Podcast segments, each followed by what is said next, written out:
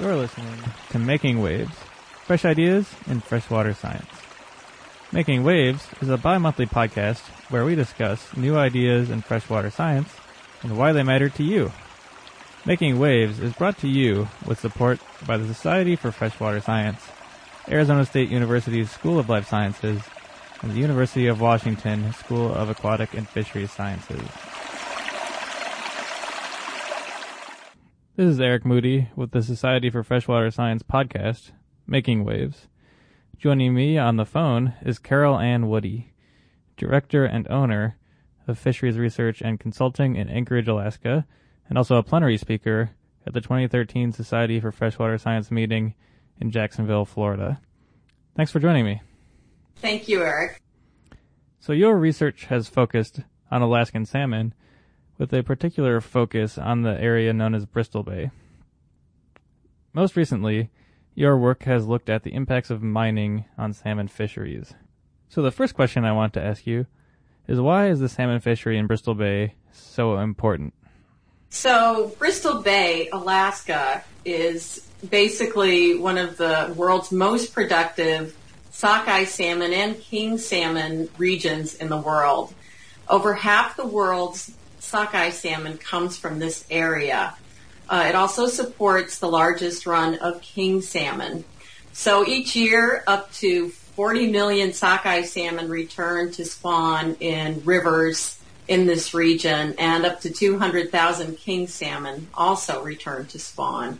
The region also supports healthy runs of pink, chum, and coho salmon. So why is this region in particular doing so well as opposed to many other Pacific salmon fisheries which are not doing well at the moment? Well, what's exceptional about this region is the area is pristine still. It has not been altered and therefore the rivers are not dammed. There's minimal development in the area and so salmon are able to be salmon and uh, the habitats are healthy, the water's clean, and as a result, we have very highly productive salmon systems here. But salmon are not the only resource people are interested in in Bristol Bay. There's also a proposed copper mine development in the region. How do you think that this will affect salmon fisheries? So in this region, there are mineral resources and the state of Alaska recently changed management of about oh, almost 12 million acres from a fish and wildlife habitat priority to a mineral resource priority. And the state is working towards developing a mining district. To date, there's over 800 square miles that are claimed by leases. And there's a number of exploration groups that are busily exploring the area for mineral resources. There's one project that's closest to permitting, and it's called the Pebble, and it's estimated to be a 10.8 billion ton copper gold deposit. There's definitely potential that mineral development could occur in this region. And people are concerned because the type of mining that's proposed, open pit mining, can be problematic because of potential water contamination, long-term storage and management of toxic waste, etc. The fishery and the mine are conflicting natural resource interests. Both have economic and ecological costs as well as benefits. How can these conflicting interests be managed by resource managers in the region? The concern here is basically the location of the mining district, the size of it, and also the type of deposits that are there. So where it's located is an area that has highly permeable alluvial soils. So contaminants could move very easily through some of these permeable sand and gravel layers. Some of them are over 200 feet thick. In order to store waste from this type of mining, it's a porphyry copper deposit, which means that less than 1% of the 10.8 billion tons are minerals of value and the rest is waste. Mm. When they extract this, they usually create a large open pit and then they take the ore that has oh, a certain amount of minerals in it and they crush that up, apply chemicals, and extract copper, gold, molybdenum, etc. But then the rest, the waste would be stored behind immense dams that would be made of earth on site, and those would have to be maintained into perpetuity. These would be very large waste storage reservoirs, and people are concerned about the risks that that presents for the future. Also, storing such waste on these permeable alluvial soils raises the concern that toxic waste would filter down and enter the groundwater table. And groundwater is very, very important to salmon incubation over winter here. And so there's concern that groundwater resources could become contaminated and potentially impact fish that way. Is there any reason why the proposed mine, being a copper mine in particular, is of a special concern to aquatic ecosystems and the health of salmon fisheries? it's a copper mine, and copper is one of the most toxic elements to aquatic life. Mm-hmm. And development of a copper mine in this region, part of the reason it's probably not a compatible development relative to the salmon resources, the size, the type, and the location. And it's 10.8 billion tons, and then there's other mines around it, which is massive. And most of 99% of that will be waste that would have to be stored on site forever. And it's also a copper mine, which copper is one of the most toxic elements to aquatic life. I mean, we use copper sulfate to, to basically kill off algae and everything else in our little landscape ponds that you see in front of banks and things. So yeah. that's how the water stays so clean yeah. is because they use copper sulfate to kill everything. And uh, concern is that copper copper concentrations would increase in local waters and Slight increases in copper concentrations can impair a salmon's ability to smell. And salmon use their sense of smell to locate predators, prey, to find mates, and to find their way home to the streams that they're adapted to. So there's definitely concern about the type of mine it is. And it's also an acid generating mine, which means that when you open and expose the rock there to oxygen and water, you can basically create sulfuric acid, and that can dissolve metals and put them into solution. So you don't see a way in which the mine and the fishery can coexist sustainably. I've conducted a number of studies in this region. One of the studies we did was survey headwater streams in the mining district for salmon. And we surveyed over 100 streams and we found salmon in three of every four of those streams. A recent study by the Environmental Protection Agency examining potential impacts of some mine scenarios indicated that if the pebble deposit were developed, say 0.25 billion tons to 6.5 billion ton mine, not even the full deposit, that up to 145 kilometers of streams would be eliminated, that up to 35 kilometers of salmon streams would be eliminated. Over 20% of flows would be reduced in up to 54 kilometers. Direct toxicity to fish would occur in up to 57 kilometers. Direct toxicity to invertebrates into up to 83 kilometers and up to 19 kilometers squared of wetlands would be lost roads would impact another 290 kilometers. Mm-hmm. So to develop this mine, there would be elimination of salmon streams and alteration of water quality such that salmon would be impacted. And the mining companies have proposed a number of mitigation techniques. However, a lot of the techniques are types that would not last into perpetuity. For example, adding logs and large boulders, bulldozing new spawning channels, establishing new ice fields to help support additional flow or pumping water from downstream to upstream to keep an amount of clean water flowing into some of the streams that would be impacted.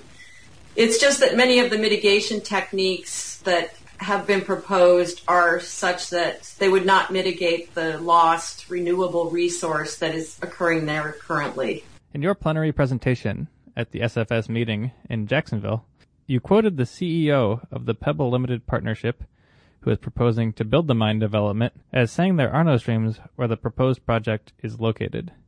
However, you've surveyed this area and found lots of streams, including streams full of salmon. Is the lack of data in this region a particular challenge for you in your research? Well, much of Alaska, over half of the streams and rivers in Alaska have never been surveyed. And in the mine region, I was fortunately able to get um, support to go out and conduct stream surveys, just baseline surveys of headwaters that would potentially be impacted from the Nature Conservancy. And so that helped support this work many of the studies that are being conducted are being conducted by consultants working for the mining companies. And issues relative to that data is that a lot of that data is considered proprietary and has not been released publicly. So there's a limited amount of information for this region. But we do know that the deposit, at least the Pebble deposit, is directly underneath productive salmon habitat. We know it drains to two of the world's most productive salmon rivers, the Nushagak and Kvichak.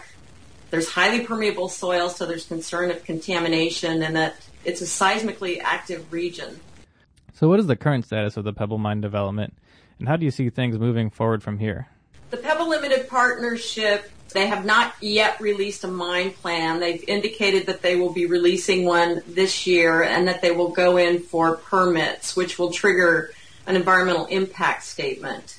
They've been studying it since 2003, so 10 years, and they have said that they were going to applying for permits. They put in for water permits, so they've put in for almost all the water that's in a number of streams in the upper headwaters, also all the groundwater in those regions. What happened is tribes in the region asked the EPA to intervene on their behalf because they felt that the state of Alaska was not considering their concerns relative to development of Pebble. And what the EPA did was last year they came out with a draft watershed assessment to examine what the risks to the salmon fishery and the people that rely on them, what the risks of development like this would be. So they came out with a second draft this year, and it's entitled An Assessment of Potential Mining Impacts on Salmon Ecosystems of Bristol Bay, Alaska. And they are the ones that came up with some of these estimates of how much habitat would be eliminated. So the EPA, basically their conclusion is yes, development of these mines could wipe out salmon runs. And the concern is that the high diversity, the high biodiversity of the salmon stocks in that region, it's much like a diversified stock portfolio. So this diverse salmon stock portfolio is what helps sustain the system. And if you reduce that diversity, you increase the risk that you can destabilize the reliability of these runs and you would end up with more frequent fisheries closures if you reduce the biodiversity. So right now it's basically sort of hanging, you know, waiting to find out what EPA might do. I'd like to change gears a little bit and ask you a question about your own career. You did a PhD at the University of Washington in Seattle and worked as a fisheries researcher at the United States Geological Survey until you recently decided to change gears and become the director of your own consulting firm. What motivated you to make this change? As a fisheries researcher with USGS, I was involved in providing input on mining projects and potential impacts to fisheries. And I became involved in identifying risks that Pebble presented to fisheries resources, primarily subsistence fisheries resources. There's 14 villages of Native Alaskans in the Nushagak and the Kvichak drainages. And these people rely on salmon for their subsistence. They live in very rural areas. They don't have grocery stores like we do. Right, right. And they rely on salmon for their food security. And I became involved in Pebble while I was with USGS, and my job was to identify potential risks to the fisheries. And basically, things got a bit political. And I decided that I wanted to focus full time on the Pebble issue And I also wanted to be able to present what I've observed as the risks to the public and also to people that could potentially be impacted by this type of development. So I resigned from USGS and started my own company. And so I've been consulting and working with tribes and uh, other people in the Bristol Bay region and also just throughout the United States, helping educate people on potential risk from the Pebble Mine. You moved from a government research agency to a private consulting firm. Do you feel like this gives you more of an opportunity to get involved with the broader concerns with this issue? Yes, I think it's very, very important if development like this occurs in the Bristol Bay region. I think it's crucial that people understand what the trade offs are. And I think they need to understand exactly what the risks are because I don't live out there. I don't rely on the fish and the clean water in that region for my subsistence and survival. However, there are lots and lots of people who do. There's one of the world's largest, most valuable commercial fisheries out there for salmon, worth $1.5 billion annually. Those folks rely on salmon and clean water for uh, their economic security, and the people in the villages rely on the fish for food security. And I wanted to make it very clear to people what the risks are because they're the ones who are going to influence the final decisions. And I wanted to make sure that they had the facts and that they were able to make good decisions relative to what the risks are. So, people who are listening to this podcast are interested in getting more involved or finding out more information about this issue, what should they do? Well, I think it's important because really this is a national treasure if you look at the status of salmon in the Pacific Northwest, the Pacific salmon, we've extirpated salmon from 40% of their historic habitats. There's populations that are left, about a third of those are endangered. I mean, salmon are not doing well. Fisheries suffer frequent closures. And here we have Bristol Bay, which is it's a national treasure. It's an extraordinary resource, all wild runs. There's lots we can learn from this area. I think it's important that people understand that, realize it, and also voice their opinions to the Environmental Protection Agency, to their legislators, because this is going to now become a political issue. The science is clear. The science is clear. We would be trading renewable wild salmon resources for a non-renewable mineral resource and a perpetual waste management problem. If a tailings dam failed, it could harm salmon and salmon habitat for decades, if not longer. So I think it's important that people let their legislators know, let the EPA know that what they think about Bristol Bay and Bristol Bay salmon and this type of development. All right. Thanks a lot for joining me. Thank you very much, Eric. Editor's note. In January of 2014, the EPA released their final assessment of the proposed Pebble Mine in Bristol Bay. In this report, they concluded that the project poses, quote, significant near and long term risk to salmon, wildlife, and native Alaskan cultures. You can read more about this report on the EPA's website. You've been listening to the Making Waves podcast, brought to you with support by the Society for Freshwater Science. For more information on this speaker, the Making Waves podcast, or the Society in general, please visit us on the web at the Society for Freshwater Science webpage.